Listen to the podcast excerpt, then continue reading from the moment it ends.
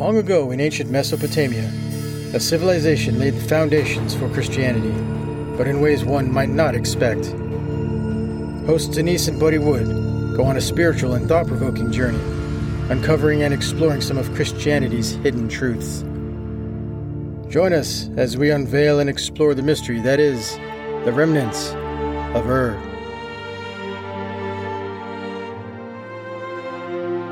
Welcome to Remnants of Ur. My name is Denise Wood. And my name is Buddy Wood.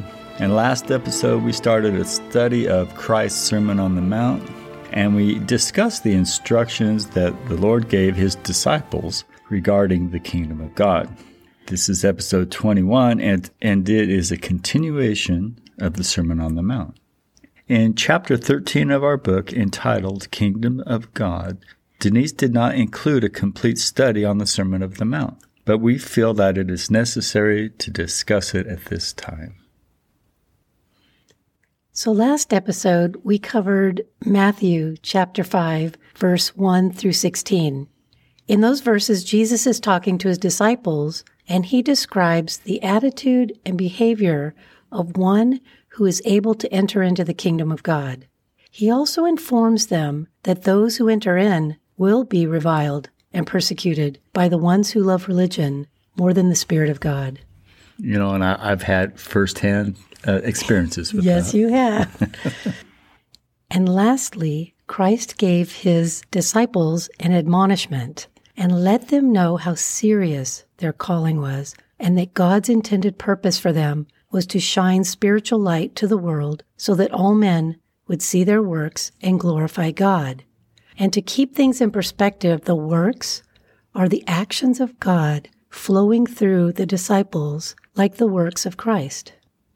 Now we'll continue with Matthew chapter 5, verses 17 through 48.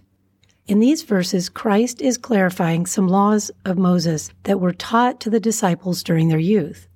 The Lord is also stressing how important the disciples' relationships are with each other and how it is necessary for them to reside in peace. In verse 17, Christ says that he has not come to destroy the law and prophets, but to fulfill, and that nothing shall pass away from the law until all be fulfilled. Jesus says, Therefore, whosoever shall break one of these least commandments and shall teach others to break them, shall be least in the kingdom of heaven. But whoever shall do them and teach them, the same shall be called great in the kingdom of heaven. Christ is not talking about the laws of Moses here. He is referring to the Ten Commandments. And Matthew 22:37 helps to clarify this. The passage reads that a lawyer came to Christ and asked him a question. He said, "What is the greatest commandment in the law?" Jesus replied, you shall love the Lord your God with all your heart, all your soul, and all your mind. This is the first and greatest commandment. And the second, or in other words, the least of these two commandments, is that you shall love your neighbor as yourself. Christ said that on these two commandments hang all the laws and the prophets. So in Matthew 5:19 Christ is saying that if a disciple teaches others that it is not that important to observe the second or least commandment, which involves loving others as much as you love yourself, then they would be considered least in the kingdom of heaven. The religious leaders kept the laws perfectly, but they had no true righteousness because they did not know God. If they had, they would have repented and honored Christ. Next in Matthew 5:21, Jesus is clarifying one of the 10 commandments. He says that it is said of old time, you shall not kill, and Christ lets them know that in the kingdom of God, it is not the physical act only, but if you are angry with your brother without a cause, you are in danger of the same judgment as if you had physically killed him. Furthermore, if you say to your brother, Raca, which means worthless, you are in danger of the council. But if you say, thou fool or stupid idiot, you are in danger of hellfire. Christ is talking about the relationship among the disciples when he uses the term brother. In the book of Mark, Jesus defines who your brother is. Christ says your brother, mother, and sister is anyone who does the will of my Father. In Matthew 5, verses 23 through 26, Jesus stresses the importance of peace with your brother when he says, If you are bringing a gift to the altar and you remember that your brother has bad feelings towards you, leave the gift and go reconcile first with your brother and then return and give your gift to God. Then Christ says, Agree with your rival right away when you have a conflict. Work it out. Otherwise, it will escalate and lead to being delivered to the judge, being cast into prison, and will cost you all you have to get set free. I think of this more in terms of spiritual turmoil that occurs when we strive with a brother. It grieves God and definitely leads to the peace being lifted. And if not dealt with immediately, it opens the door for darkness to bring torment to the soul. So notice how Christ is really focusing on the disciples' relationships with each other. He knows that it is easier to humble oneself before God and accomplish the greater commandment. However, the second or lesser commandment is the hard one. Humbling oneself to a brother is often hard for humans to do. And why? Because of pride, which is opposite of the attitude of humility that is necessary to enter the kingdom of God. And we will see that later when we study the disciples. They really struggled with this. And I also noticed this when I was in the Christian church, that there was so much competition and jealousy among the members. Now, in verse 27 through 30, Christ is clarifying another one of the Ten Commandments when he says, You've heard it said of them of old time that you shall not commit adultery. But I say unto you that whosoever looks at a woman to lust after her is committing adultery in his heart already.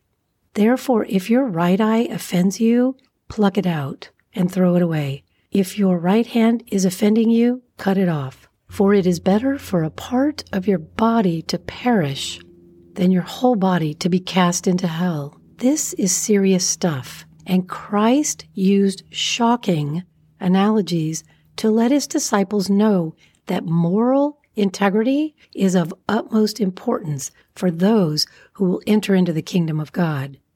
In the kingdom that Christ preached, it is not only your actions, but your thoughts as well. So I want to stop and recap.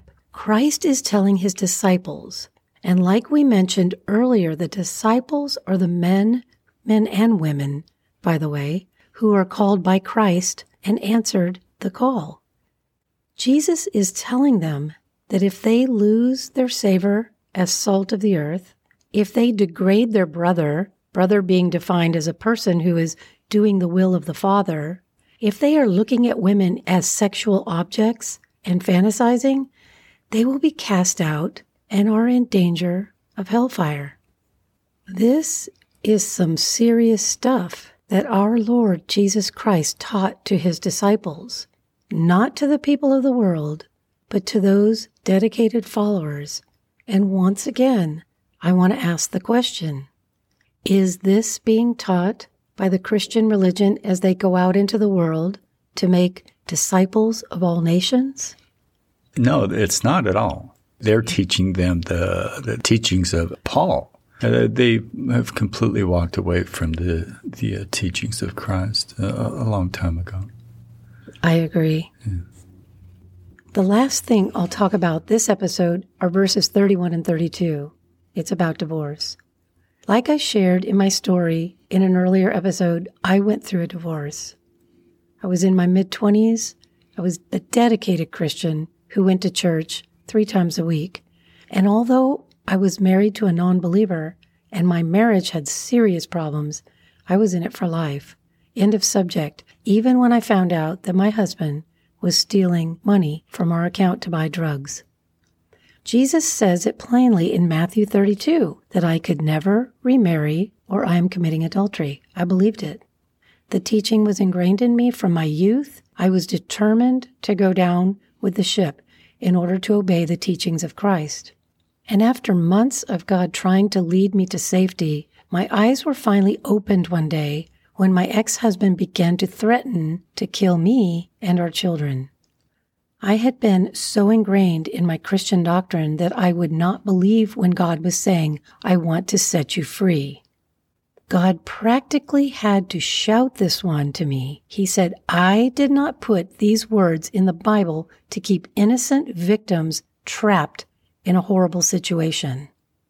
Christ was addressing the law of Moses that was being misused by his people. So let's take a look at the law of Moses regarding divorce. Deuteronomy 24:3 says that if a man has taken a wife and married her, and it come to pass that she finds no favor in his eyes because he has found some uncleanness in her, then let him give her a writing of divorcement, put it in her hand, and send her out of his house. So in Matthew 5:31, Christ says that it has been said that whosoever shall put away his wife, let him give her a writing of divorcement. Here Jesus is quoting the law of Moses. And then Christ says, But I say unto you, that whosoever shall put away his wife except for fornication causes her to commit adultery, and whosoever marries her that is divorced commits adultery. In these two verses, Christ not only quotes the law of Moses, but then he lets the disciples know that God is not in on Moses' law. What was happening was the Pharisees, Sadducees, and scribes were using that law liberally to wife swap and teaching the people that it was okay to do that. As their wives got older, they were trading the men on younger women, and it had become a cultural norm for them. Their wives were being put out on the street and left for homeless after having faithfully served in their homes for decades.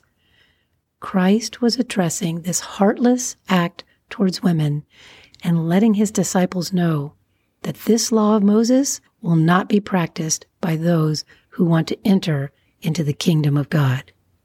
There you go. You know, it's, and at the end of the day, you know, it's love is the fulfillment of the law.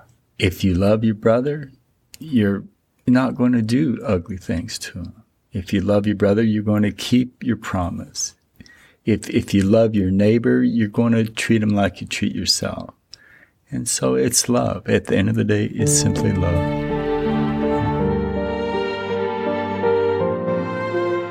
That's all for this episode. Thanks for joining us. If you're interested, our book, Remnants of Ur, is available on Amazon.